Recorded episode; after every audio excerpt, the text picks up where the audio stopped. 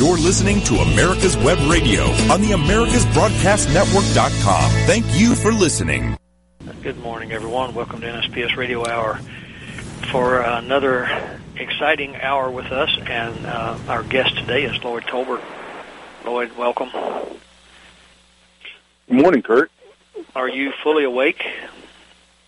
I am. I actually thought we were starting an hour earlier, so I'm more awake than I thought I'd be. okay. So what time did you get back? Yes- Did you get back yesterday? um, I got to sleep about 2 a.m. Wow. For oh, for the audience, by the way, Lloyd and I are talking about it, uh, thinking everybody knows what we're talking about. Uh, Lloyd was just in Hawaii recently for how long? A week? Uh, 10 days visiting my daughter. Yeah, ten days. So, well, it's su- such a bad deal to have to have a daughter in Hawaii that you have to go visit. That's It, it's horrible, but I, I, I vowed never go into February and beginning of March. They've had, they had, it was, uh, basically around 70 the whole time and, uh, blustery. The wind blew. So it, I, I know a lot of people aren't going to have a lot of sympathy for that, but yeah. Speaking of of weather, um, I know the all these crazy storms been coming across the country and hitting here and north of here primarily, and of course the the really I won't say more dangerous, but certainly maybe more immediately dangerous uh, tornadoes and those kind of things been hitting in the south. You guys kind of you don't get that kind of thing, do you?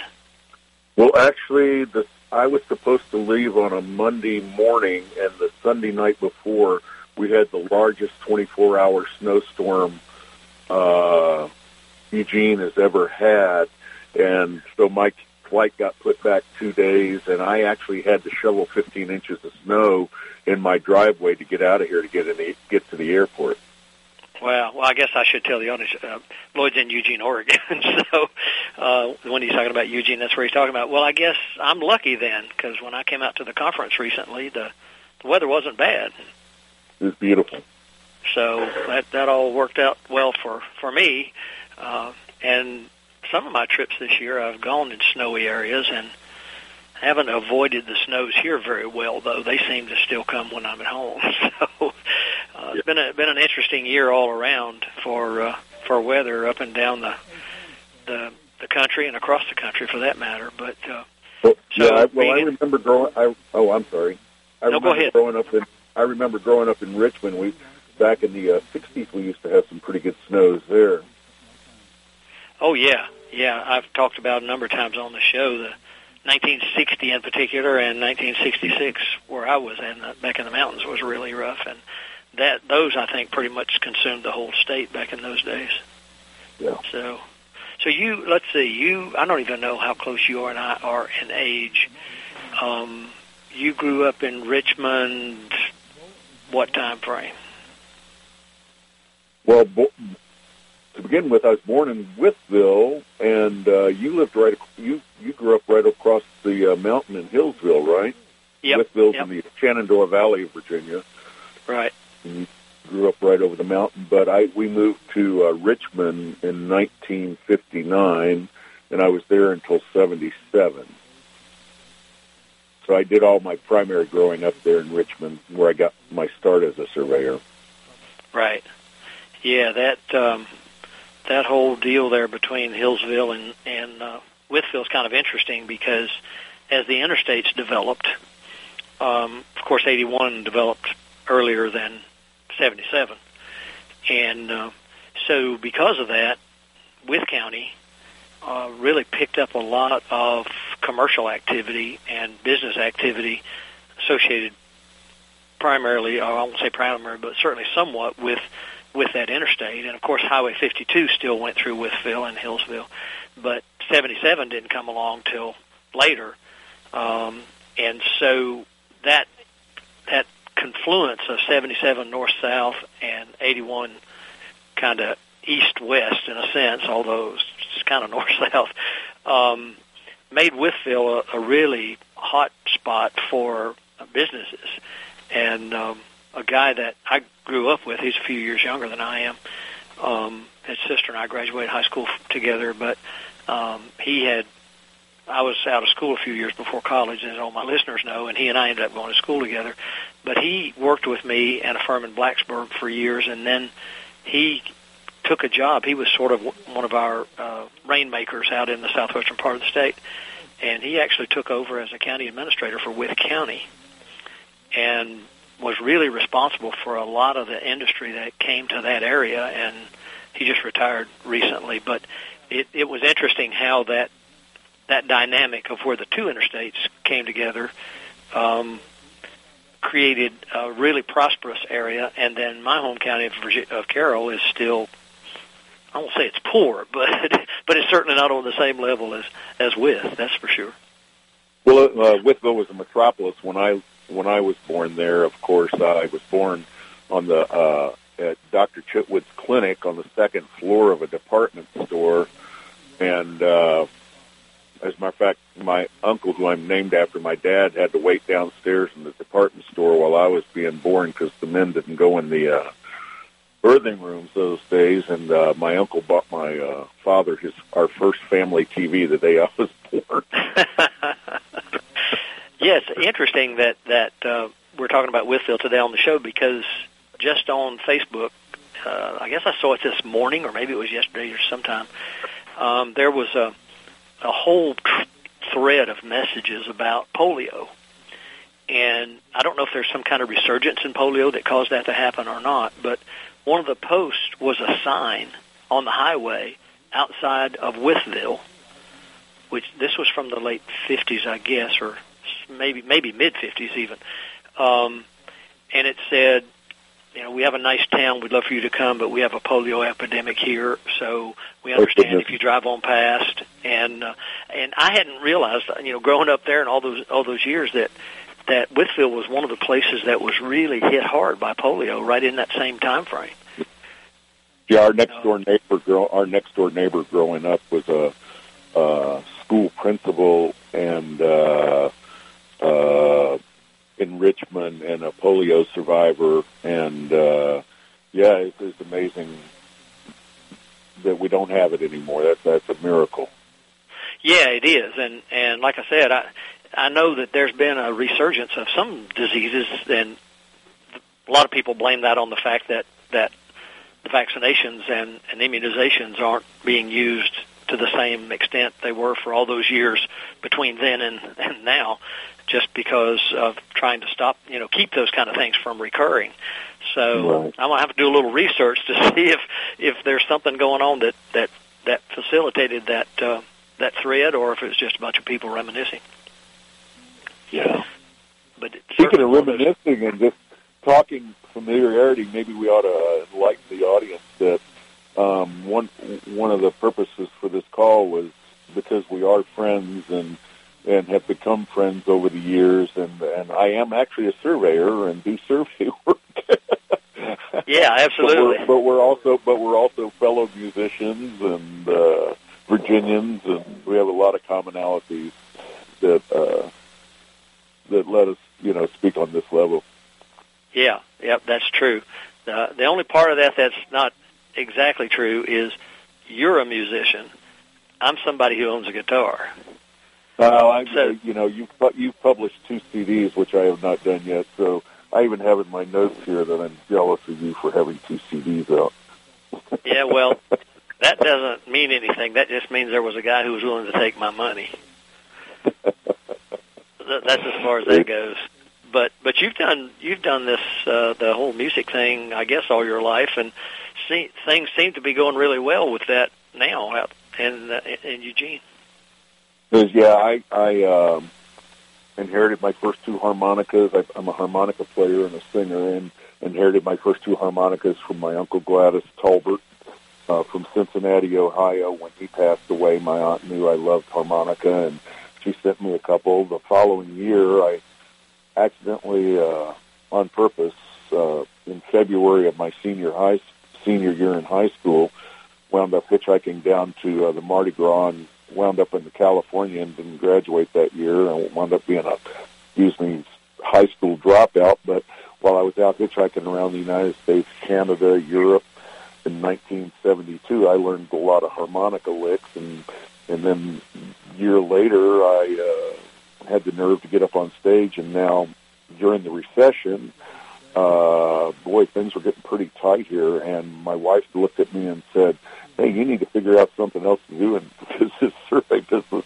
isn't paying so well these days." And so I um, started pressuring my friends to have me join them on stage, and sure enough, it became pocket money for those expenses your kids have during the week, and uh, then I just continued on, and uh, now I'm in a band, a trio, uh, a duet. We're playing wineries and clubs and breweries and private parties and all kinds of different venues. Uh, and and it's between that and my survey business, which I've owned since 2006. It's, uh, it's you know the, the uh, business is doing much better now. So it's it's uh, two two pretty full time jobs right now.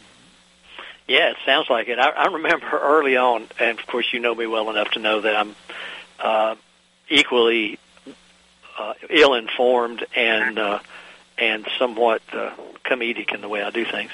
But uh, I remember one time we were yes, somewhere, and you were talking about um, harmonicas with different, I guess I, I would say chords, but notes because you said something about a, and and you've got a lot of harmonicas. I know that, but uh, I, I, I asked the question sort of uh, half-heartedly about, oh, okay, so when you're playing a song, when you change chords, you have to reach for another harmonica, and and I think that was like, are you crazy?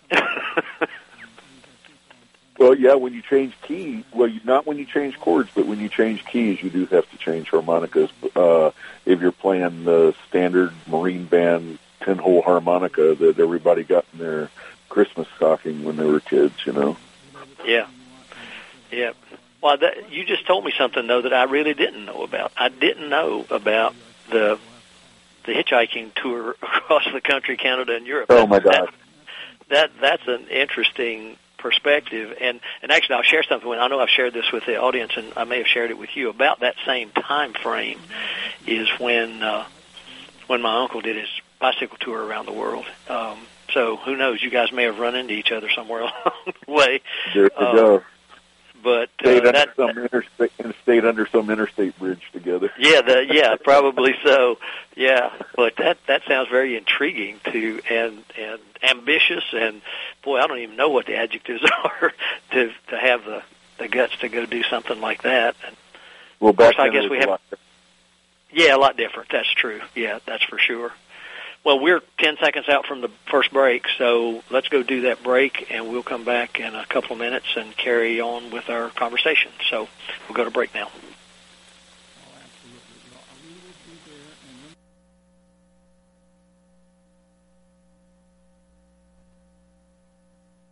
Quick Stakes is your answer to staking. Lightweight, easy to ride on, easy to use, easy to find, and won't break your back carrying them like the old-fashioned wooden stakes. Have you tried a sample? If not, get a pen and paper and write down this number. 800-438-0387 or go to quikstake.com. That's Q-U-I-K-S-T-A-K-E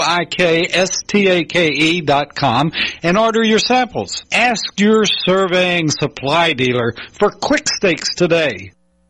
Whether cruising the strip in a 57 Chevy or taking the family on a vacation in a 71 Oldsmobile Vista Cruiser, you need to tune in to Classic Cars with Steve Ronaldo and Jim Weber every Saturday from 8 to 9 a.m. on americaswebradio.com. Cook Immigration Partners is your passport through the immigration maze. Whether it's help with e-verify in your business, or help in how to document a new employee under the new I-9 rules, or if you marry a foreign national, Cook Immigration Partners is your best choice for a legal advocate. Call us today at 866-286-6200. That's 866-286-6200, or visit us on the web at www.immigration.net. You're listening to America's Web Radio on the AmericasBroadcastNetwork.com. Thank you for listening. Back with Lloyd Tolbert for a conversation today about just fun things. You know, sometimes uh, Lloyd on the show, we kind of get focused in on one particular thing, and somebody has a big project or something they're doing or some new idea or whatever the case may be. Um, I find it uh, maybe uh, what's the right word? Um, uh, therapeutic, perhaps, to just have a conversation like we're having today, um, because it's it's just about what's going on in the world and what's going on in our lives and and that kind of thing. And and you mentioned as we were going to break the time change, I guess I. I should have realized that, although I'm not really sure I've ever been in Hawaii at during during the time when we changed from you know standard to, to daylight savings. But I guess I just hadn't focused on the fact that they don't change.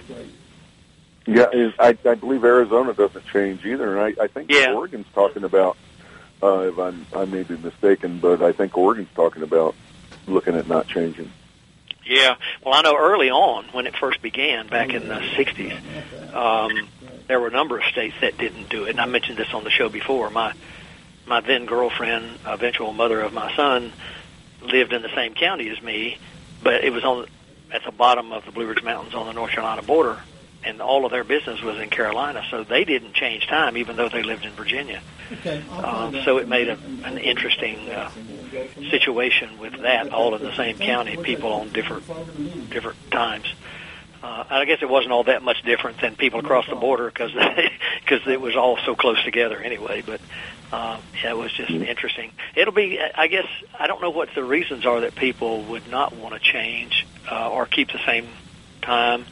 Um, I think when it first started, wasn't it related to um, kids having to be in the dark before school, or you know, people that caught buses? You know, a lot of people where I grew up rode buses to school, so. Right. and, and I don't know if that was the real reason or not, but uh, it seemed to be to us anyway, where we were, that, that that's the, the way it was. So, That's what that's From what I remember. So from Wytheville to Richmond in 1959, um, that was an exciting trip. Uh, my my oldest sister was married in 1961, I believe, uh, or 62 perhaps, and moved off to Richmond. So I remember driving those roads from our part of the country, where you and I were, uh, to Richmond back in those days, and of course. I, that was a big transition coming from a little place like Hillsville, but then again, I guess Wytheville wasn't all that much bigger either. Well, but we would have to visit back in the uh, early '60s. We'd have to visit our relatives in Kentucky, and we'd go 460. 95 wasn't, or uh, 64 wasn't there then. Or is it, Right. Is it 460 or 60? I oh 360 or 60. 360 and 460 run east-west in Virginia, so. Yeah, probably 360. We would go out and, uh, boy, I, I remember taking those roads in West Virginia back then before the interstate was in because, boy, the turnpike was so bumpy you didn't want to go on that. Yeah. Yeah, I think it was the most dangerous road in the country at one time with their three lanes and track tractor trailers all the time. But so yeah, my, all my formative years were in Richmond. Yeah, that's where I got my first survey job. Um, Now, did you do that pretty much right after high school, or did you do anything before? No, I was I was a renegade for a lot of years after high school, and uh, let me see, seventy four. So I'd have been twenty one, January of nineteen seventy four. Um, I was sitting in a bar next to my good buddy who had some drugs problems, and uh, we were just sitting there, and all of a sudden he just looked at me, and he, he looked in pretty bad shape, and he goes, "Lloyd, you know my dad." Um, we I work on a survey crew at a survey company, and I'm just not going to be able to make it this mor- tomorrow morning. You're looking for a job. Won't Won't you call my dad and see if he can go in my place tomorrow? And so I I went I went home, and uh, I called his dad. His dad said, "Come on," and uh, my father gave me a ride over there the next morning. And uh, that was in January '74, and I've been uh, primarily surveying ever since. Well, they up, uh, on, started out on the back end of a chain on a four-man survey crew on a muddy construction site, laying out apartments. Yeah, Work- that was uh, the, FP Sergeant. If anybody out there knows that name. Yeah, I remember the name. Um, and I'm certainly over time I've worked with P or known people through the Virginia Association of Surveyors who were in that company or maybe one of its predecessors, or not predecessors, but successors. Uh, you know how that works. The, Yeah. the guys who work for one guy and then they get licensed, they go out on their own and sometimes take a few people with them. And so, was was that company primarily uh, construction layout, or did was it varied? Uh, boundaries. You know, we uh, I think we did John Tyler's uh, plantation boundary while I was working for that company uh, Oh. down on the James River, and and uh, a lot of interesting boundary work. And then that's where I learned how to go around trees. You know, stay on a straight line, go around trees, run a transit.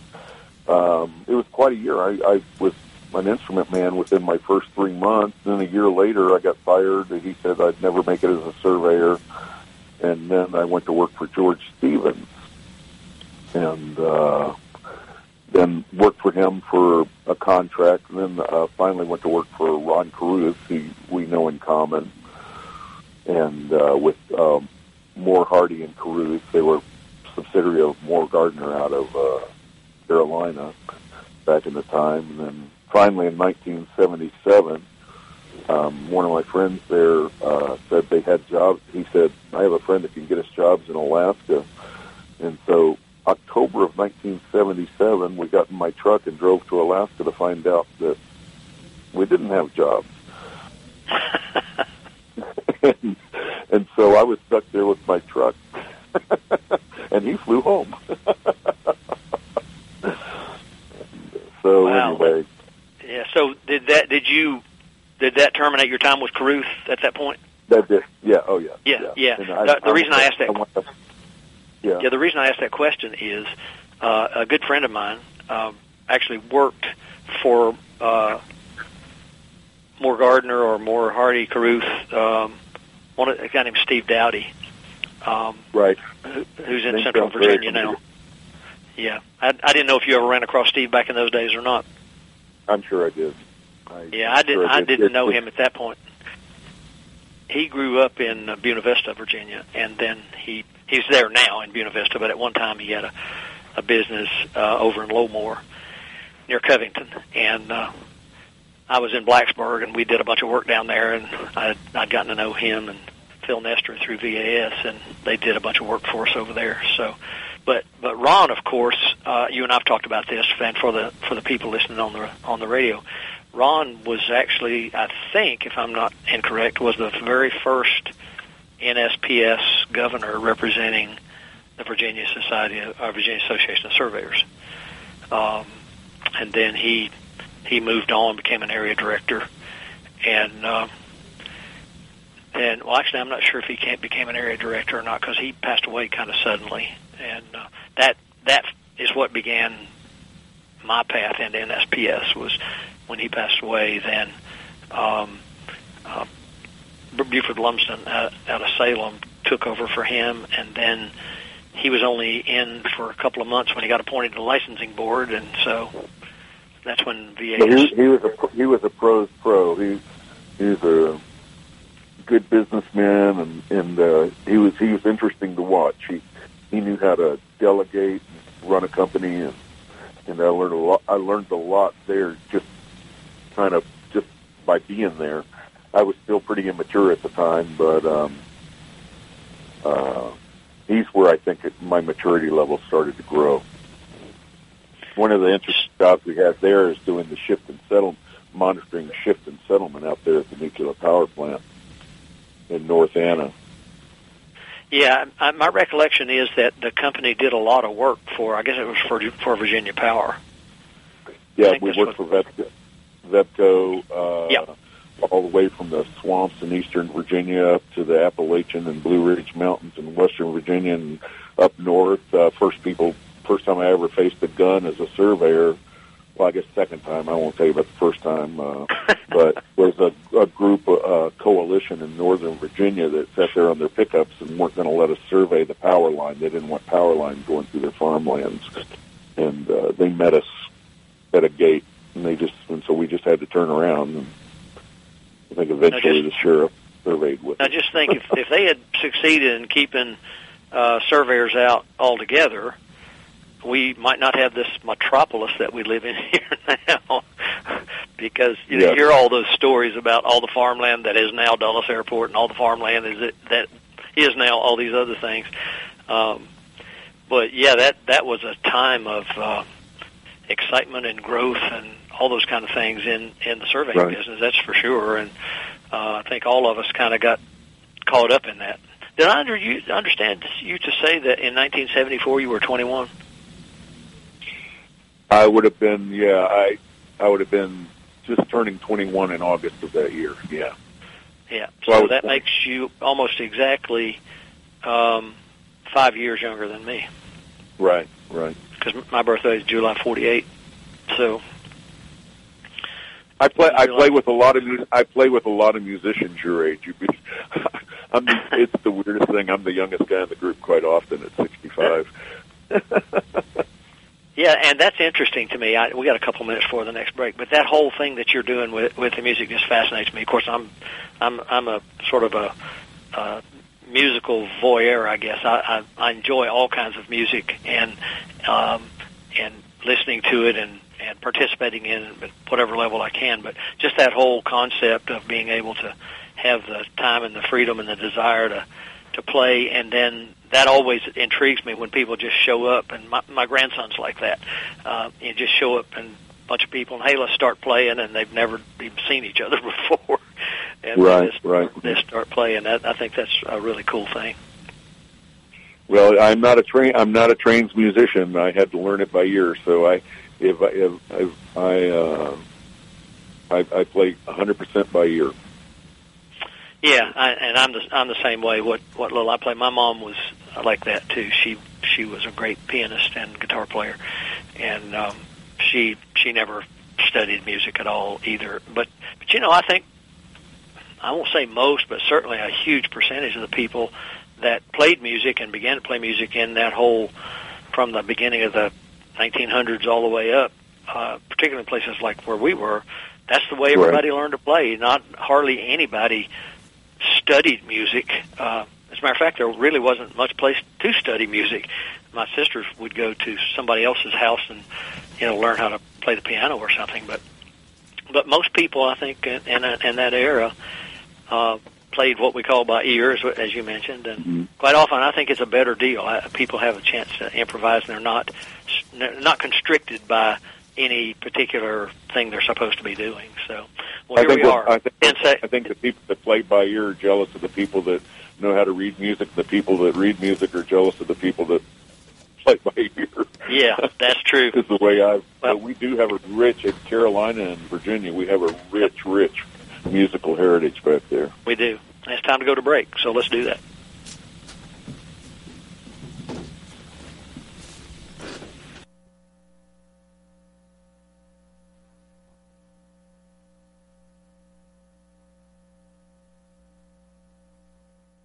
Cook Immigration Partners is your passport through the immigration maze.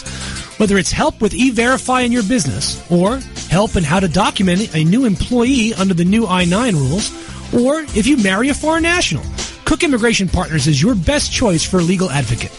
Call us today at 866-286-6200. That's 866-286-6200, or visit us on the web at www.immigration.net. Quick Stakes. Does your survey supply dealer have Quick Stakes? If not, demand that they start carrying Quick Stakes. Did you know that Quick Stakes are better for your back than your local chiropractor? Lightweight and easier to use than the old heavy wooden stake. Order a sample today and prove it to yourself. Quick Stakes, your back friendly stake. This is Daryl Pullis inviting you to listen to America's Homegrown Veggie Show right here every Saturday morning at 10 Eastern Time. Great guests, great tips, and valuable information about growing your own vegetables, fruits, and herbs. Quick Stakes is your answer to staking. Lightweight, easy to ride on, easy to use, easy to find, and won't break your back carrying them like the old-fashioned wooden stakes. Have you tried a sample? If not, get a pen and paper and write down this number. 800-438 0387 or go to quikstake.com. That's Q-U-I-K-S-T-A-K-E dot com and order your samples. Ask your surveying supply dealer for quick stakes today. You're listening to America's Web Radio on the AmericasBroadcastNetwork.com. Thank you for listening.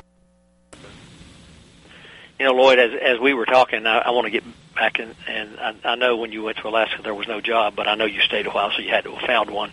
But I was just thinking to myself um, during the break, if you if you look amongst people in our age group, and and I'm sure people somewhat younger than us, um, and probably still today to some degree, but I just wonder how many people are, are like us that almost accidentally fell into into surveying, and it just became the love of your life, so to speak, and something you you really love doing. And there's got to be a lot of people like that.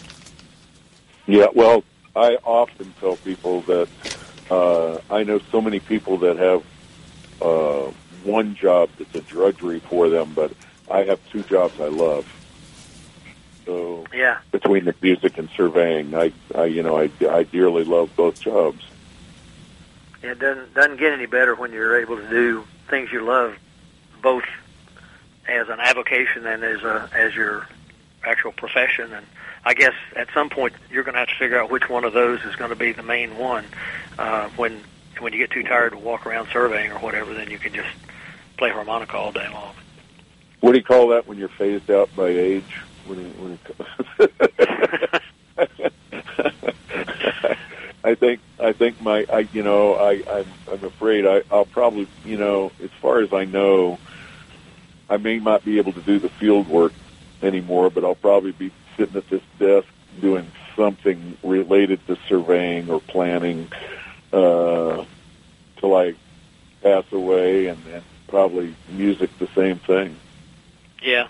Well, I know that's. I feel so fortunate to have kind of fallen into this job that I'm doing that keeps me right in the middle of everything going on in in surveying and and uh, again, you know, physically, how long are you able to do the the work that you want to do, or um, or, or do you mentally be able to stand up with all the ups and downs Oh. of business in, in a tough world? So, Well, I, I here here's another thing I often joke about when people uh, we're talking about. I, I I tell people that I've given up. You know, work. You know, we have a lot of uh, woods work up in uh, forest lands here in in uh, Oregon, and the the terrain's pretty steep and treacherous at times. And uh, I joke, I, I'm I'm a little bit overweight, you might say, and uh, I joke with people. You don't you don't want to pay me by the hour to walk up and down the yeah, yeah, I can relate to that. That's for sure. So you were talking earlier about the Alaska experience back in the late '70s, and uh, and you got there and there wasn't any job, and so I'm assuming you didn't just turn around and go back to Virginia. No, I I uh, I didn't. I uh, I did fly home for. I I got a job in a waterbed store for a minute in Anchorage, and uh, then saved up enough money to fly home for Christmas, and found and then made a friend to store my truck, fly home for Christmas. But I wanted. I had an urge. I wanted to go back, so I did go back, and I drove my uh, truck down what's called the Kenai Peninsula to a place called Homer, and it was really bad weather, and it was just slippery, and I didn't know what I was doing, and I didn't find any jobs down in Homer, and didn't look good, so I was going to drive back up to uh, Anchorage, and I got the little uh, village called Ninilchik, and and got talking to a guy outside a convenience store about his dog, and it turns out he did taxidermy, and uh, he needed he needed a hand. He was just overwhelmed. So I uh, helped skin fish for a, a guy that stuffed bodies for a taxidermist, and uh, wound up sticking there. And uh, then I got a uh, crabbing job, like you see on that TV show on Discovery Channel, and I spent a winter out. Uh, crabbing in Cook Inlet down near Kodiak on a 62 foot boat, 20 foot seas. I mean, it was very similar, six six by six foot crab pots, very similar to what you see on TV. And then um, by that summer, I had made a relationship with a local uh, surveyor, and then from then on, I uh, was able to start. You know, so then I had some Alaskan experience they didn't want to just see a resume that you'd worked four years. They wanted to see some Alaska experience on the uh, resume. So um, wound up doing uh, a, um, a few years of geophysical work in the winters up above the Arctic Circle, and then also did a lot of BLM work in the summers, and um, and uh, wound up living there nine years, and then because of a family situation, I needed to move south. So spent a couple of years in Reno and landed here in Eugene in uh, 1989. But I sure had a lot of amazing, amazing experiences out in Alaska, all the way from uh, Kodiak out to uh, the mouth of uh, the uh, Yukon River in Emmonak, and even uh, did a job out on St. Lawrence Island in a little place called Savoonga. We uh, as built the road out there, and when you're landing in the airport, you can actually see Russia.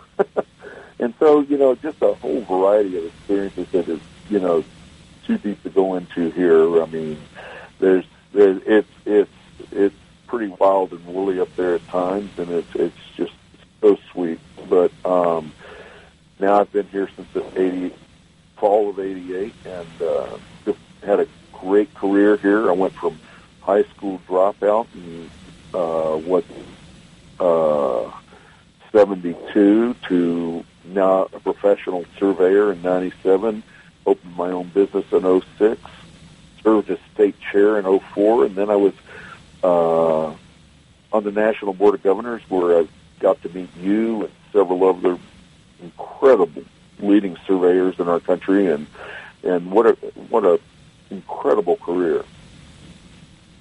Yeah, it's the time in Alaska is, is very intriguing. Because um, when you think about there, and people I talk to, I've never surveyed in Alaska, of course, but I've been there and been a lot of different places in, in Alaska. But you don't just kind of stroll out to the job a lot of days there. Uh, I'm I'm sure some of these places where you were doing work, you probably had to fly in just to do it. Uh, float plane. Uh, one particular job, we had float. We had to float plane in from Anchorage and land on a lake, and then we had a helicopter that would take us up. You know what what you try to do on these really steep jobs, uh, BLM jobs, is you want to land on top with your helicopter and work down. You know, and you know plant. You part of the part of the surveying prop process is planning your LZs, your landing zones for the helicopter. Uh, remember one time uh, we couldn't find a great LZ, so he this helicopter uh, pilot just put his front two uh, uh, struts or what he what he land you know the landing gear on the uh, side of the mountain. And said, "Well, this is where we're going to get out," and he's still flying with his uh, struts there, and we handed the equipment out. Sure enough, and and, and uh, I have a I have a picture of it, but I lost it. Or it's in the yeah, unbelievable. Uh, so yeah, and then the mosquitoes, you know, so bad. You're you, you know you're still fully dressed in the middle middle of the summer, and you're eating your sandwich up under your bug net, and so you got bugs, you got helicopter danger, climbing danger, uh, and and you know bears become secondary. yeah. Well, you know, you mentioned the float plane thing. I was at a meeting, a WestFed meeting, actually, in Anchorage. I uh, actually went to a, two or three meetings in the same hotel, um, and it was in the meeting room where we were. It was a big glass window, of course, and, and they left it open. And what we were looking at down below us was a place where all the float planes land and it was just a right. constant stream of planes in and out of there. And that particular day on takeoff, they were coming our way, so they're coming up over the building. But uh, I think one, of, I think somebody told me that in terms of numbers of landings and takeoffs, that particular place was as busy as pretty much anywhere in the country. Uh, just right. and, and and you know when you don't live there, you don't think about the fact that getting supplies out into places up there is that's the only way you can do it. Well, when when when uh, I worked in the high Arctic, uh, there was a, uh, a near Kikiktat Mountain. There was a lake where our supplies came into, and there was a guy that ran in between. What we worked on, what was called a cat train back there. It's just, uh, you know, like trailers on tracks pulled by a D7 cat across as we're as we're exploring and doing our oil exploration across the uh, north face of the Brooks Range in Alaska. And this guy'd go back and forth, back and forth, uh, loading up with gas and supplies all the time to this lake, where uh, the, the, another guy would keep it plowed all winter, and, and he lived in a hut there by himself all winter. I don't know Wow. how he did that. I don't know. Did you ever meet a? uh, You might not have ever met this guy. He used to be on our board of governors. Uh, George Strother. You remember him? Yeah, I do. Um, I, I remember I asked. the board I- last year. I asked him about about uh, flying because you know he was a flyer, and I said, you know, do you ever have any difficulties? And his answer was, yeah, I've bet a few of them up over time. Well, So I- that's the sad thing. You know, I um, uh, uh, one of the owners of one of the companies I work for had a helicopter uh, fatal helicopter accident ran into a power line. And uh, yeah, there's a lot of them. I, I I say these days, though I still I really still like helicopters. I I could very easily go the rest of my life without getting in a single engine fixed wing plane. yeah, I'm I'm sure after all of those experiences up there, that that's uh, that's quite the thing. We're a couple of minutes from break, so I want to pick up on the things that you're doing now when we come back. But in the last couple of minutes, I just wanted to kind of reminisce a little bit about ha- having the opportunity to meet your dad. Um, every time I'm I'm in Fredericksburg and I drive by the restaurant where we ate, I think about that, and uh, that was such a, a a great day for me. I had such a good time meeting him. Don't make me cry. Oh, I'm not going to do that. I hope. Well, that uh, what is it? Almonds Barbecue there in Yep. Fredericksburg. Uh, you drove down from Washington, and we drove up from Richmond, and had lunch together there. And um, I just had to be quiet because you and my dad started telling stories. You, I think you guys knew people in common from down there, Hills, uh, Hillsville, because he worked for Southern States Cooperative, a feed and fertilizer cooperative, and he Yep. he sold uh, fertilizer, and and I, I believe you guys connected on a pretty good level there. And, uh, Yep. That, by the way, that same Southern State store is still in the same place in Hillsville. I, I I remember my dad would take me to work sometimes, and uh, and while he was meeting with the store manager, I'd climb all up and down those feed you know bags, and I'd make. I, you know, is, is, is people now have those climbing walls they go on, but I had feed bags and uh, fertilizer bags, and and it was just it just as challenging, right? I don't know. I was just, I was just a, I was a silly burrhead kid back in those days. What do I know of it? yeah, uh, we all were back in those days. But uh, yeah, it was great Yeah. talking to him because you're, you're right. We had a lot of things to to relate to. So, well, here we are, Yeah. end of, a, of our third segment. So let's go do that and come back. I want to talk about what you're doing now. So we'll be back in just a couple minutes.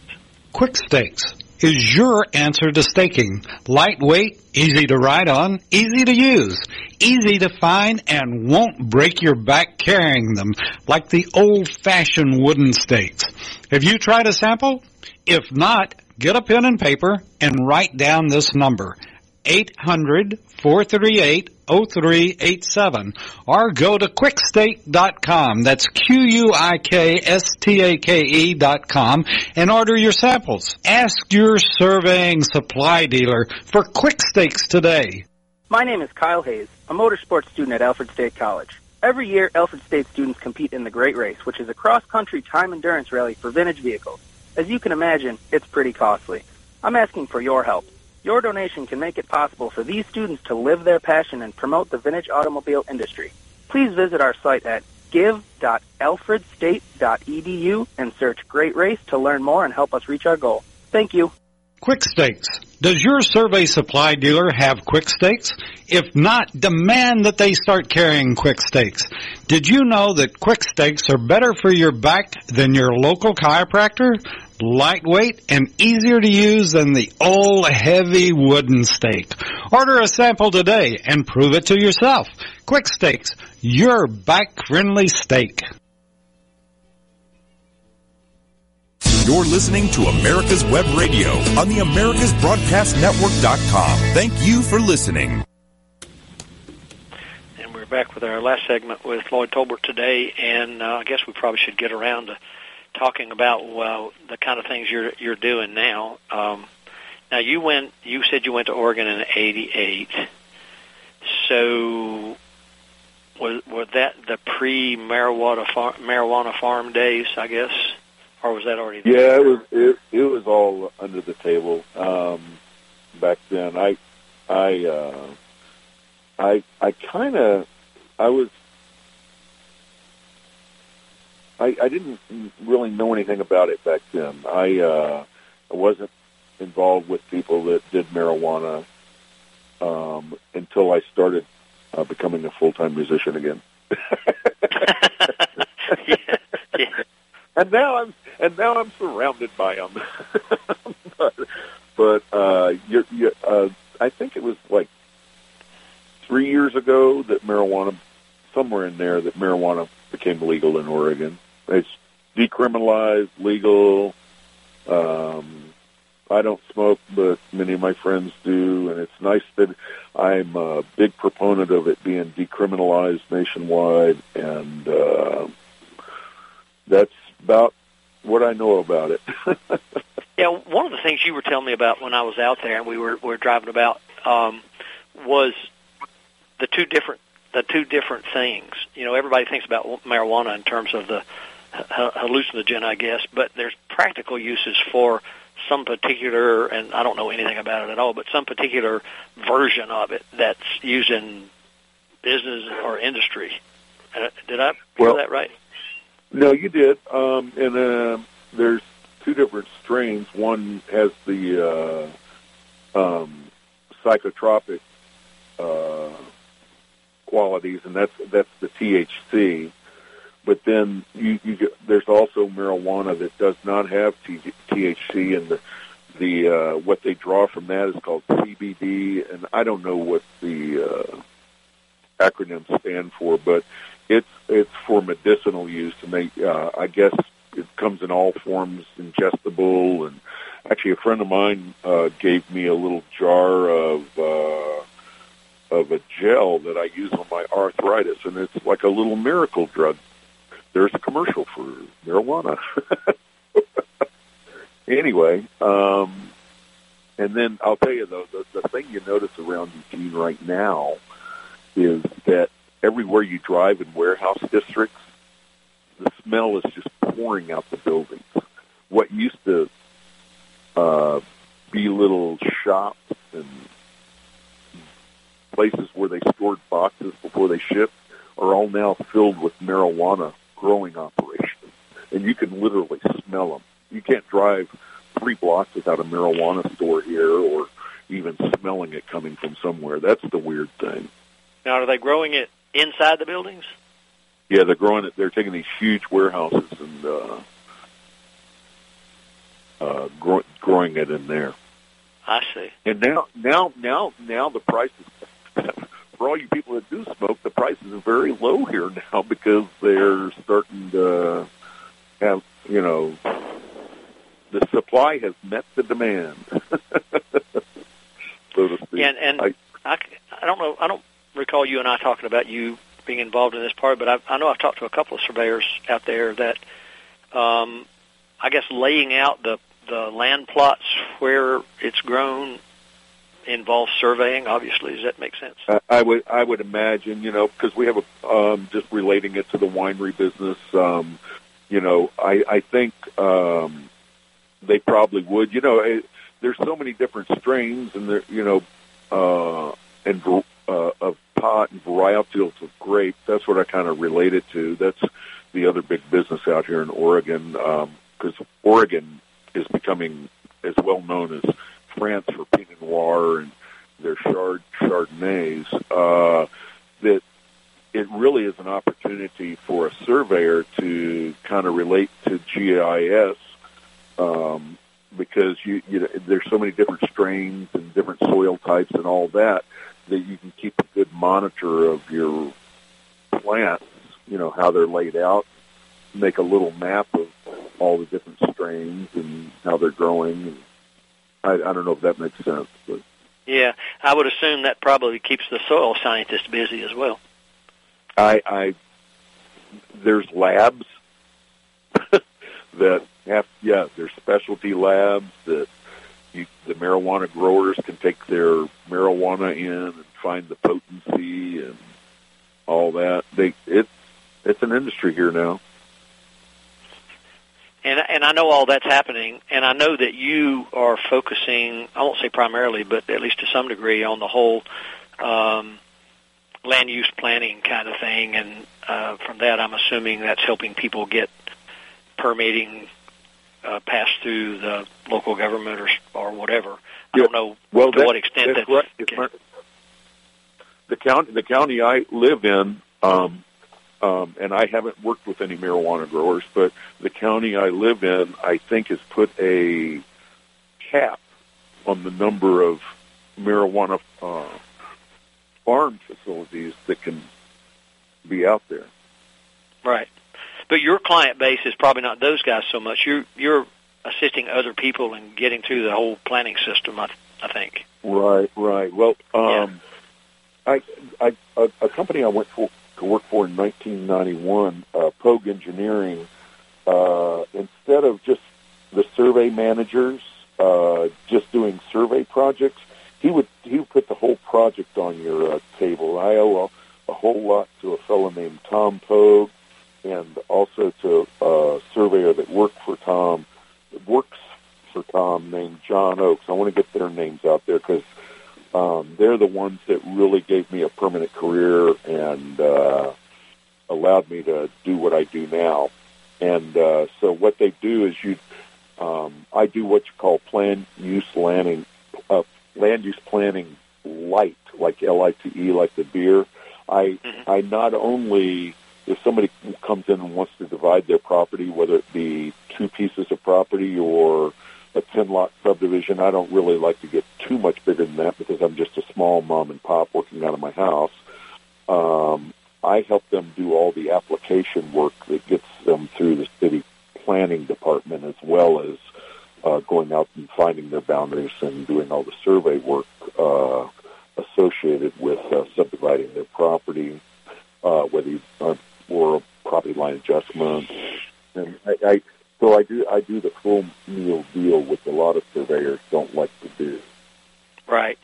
Yeah. Well, I I can appreciate that getting it through the planning process, uh, approval process. Um, I, I did a lot of that back in Blacksburg, and actually sat on the planning commission there um, for several years, right before I moved up here. But I got to I got to know that whole system a whole lot better, and maybe even more than I wanted to get to know it back in those Oh, days. yeah. Because it can be complicated, yeah. It can be especially for know, people with no experience. Well, what? Um, well, see, I brings up a thought. When, when it gets really, really complicated, if, if your if your municipality is able to keep the same employees for years and years, and you have an opportunity to develop relationships with them, Right. uh, then then it be, the planning process becomes a lot easier. But if a if a public entity has a lot of changeover and you got new people in there that sometimes you know we joke that we have to train new staff that work for the cities, um, uh, then it becomes a lot more complicated. I find so a lot of it has to do with the turnover because you know people working for cities and city governments they're they're looking for promotions and often change jobs and um I think that's the biggest challenge if you have somebody that's like City of Eugene. I I love doing planning in City of Eugene because we've got long relationships and and we know what each other wants and you know we're not they're part of my I, I treat them like part of my team. I treat you know when a, a when someone hires me, they're also hiring them, and I, I treat them like that. So um, that helps a lot. Yeah, and that's always obviously the best way to do things. Um, I know back in the days, this was late '80s, I guess, when I left down there, but that was sort of the early stages of uh, GIS and different kinds of of, of uh, planning tools that are that are out there. And when you got people who really didn't understand the whole scope of how things fit together, they were just kind of depending on that one thing. It made it more difficult than working with the people, like you said, who've been around a while and you have relationships with and can have those conversations um, about what needs to be done rather than here, take this back. It's not right. Yeah, yeah. That's the and that that's the old joke. Uh, bring me a the planter hands you a rock. He, he he goes, bring me a rock, and you bring him a rock and say, well, that's a rock, but it's not the right rock. yeah, yeah. I guess we all we run into those kind of uh, uh, people we're working with as well as clients sometimes. Right? yeah. Well, you know so, what? You just that's that's a big part of getting any project done uh, is uh, treating everybody like you know everybody that's involved has a little piece of the project, and you you don't treat them like an adversary. You treat them like uh, human being. So, yep. Um, Absolutely can I get true. can I get in can I get in my one little uh, soapbox thing before we go? It, yep, we got won't be two minutes. two minutes. I really want to encourage people. I'm not on the National Board of Governors anymore, but I am an old surveyor that has things he thinks about. And uh, I would like someday to see a survey tra- license travel across the U.S. a little easier than it does now. We're asking our kids and demanding that our kids in most states get a four-year degree in something that they can only get licensed in in one state at a time. Well, you know that's and kind of beginning I, to happen. Um, yeah. The state of Kentucky just dropped its uh, in its state-specific exam. So, um, oh, good. if if somebody's been through the whole NCEES thing and and taken the exam national exams, uh, they can apply in Kentucky without having to take a Kentucky-specific exam. Well, I'm hoping comity does become a lot easier. I, I boy, I haven't, I haven't thought it out that far that I would want to see a state-specific exam dropped. But uh, yeah. anyway, I just wanted I wanted to get that in on your national radio show because it's one of my soapbox issues, and I appreciate you giving me the time to do it. Yeah, and I, I, we're going to see more of that at some level. I, I'm, I'm with you. I, I'd have a hard time just going cold turkey on the, on. Oh, no, you don't have to do this at all because there's so many differences that we see. But clearly, finding ways to uh, make people more more uh, m- movable around and more versatile in places they can go is really important. So, well, in our last 30 seconds, I want to be sure I thank you for being with me today, Lloyd. It's been great. Uh, I value our friendship dearly, and I just appreciate you so much joining me today. Uh, coming back at you, brother. Um, can't wait to see you next time we get to run into each other, and uh, wish you and your family nothing but but uh, smooth sailing here on out. Same to you, sir. We'll talk to you soon. All righty. Take care. You too. You're listening to America's Web Radio on the AmericasBroadcastNetwork.com. Thank you for listening.